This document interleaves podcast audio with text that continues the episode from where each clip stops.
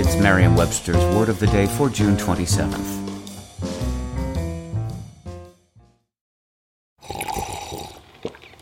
That's not just the sound of that first sip of Morning Joe. It's the sound of someone shopping for a car on Carvana from the comfort of home. That's a good blend. It's time to take it easy, like answering some easy questions to get pre-qualified for a car in minutes.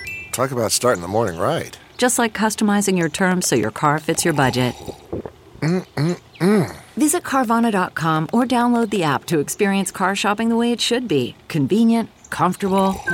Ah. Today's word is incontrovertible, spelled incontrovertible.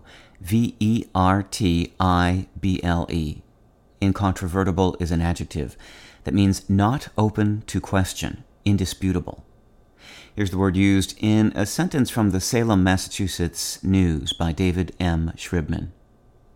And so while all this may be just temporary, and it may simply be that in our leisure and idleness, we are hearing birdsong that always was there and noticing wildlife that was just beyond our ken, it nonetheless is incontrovertible that there is a small but discernible uptick in our apprehension of nature and of our appreciation of the natural world.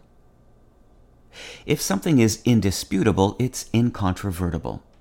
But if it is open to question, is it controvertible? It sure is. The antonyms controvertible and incontrovertible are both derivatives of the verb controvert, meaning to dispute or oppose by reasoning, which is itself a spin-off of the word controversy. And what is the source of all of these controversial terms? The Latin adjective controversus, which literally means turned against. With your word of the day, I'm Peter Sokolowski.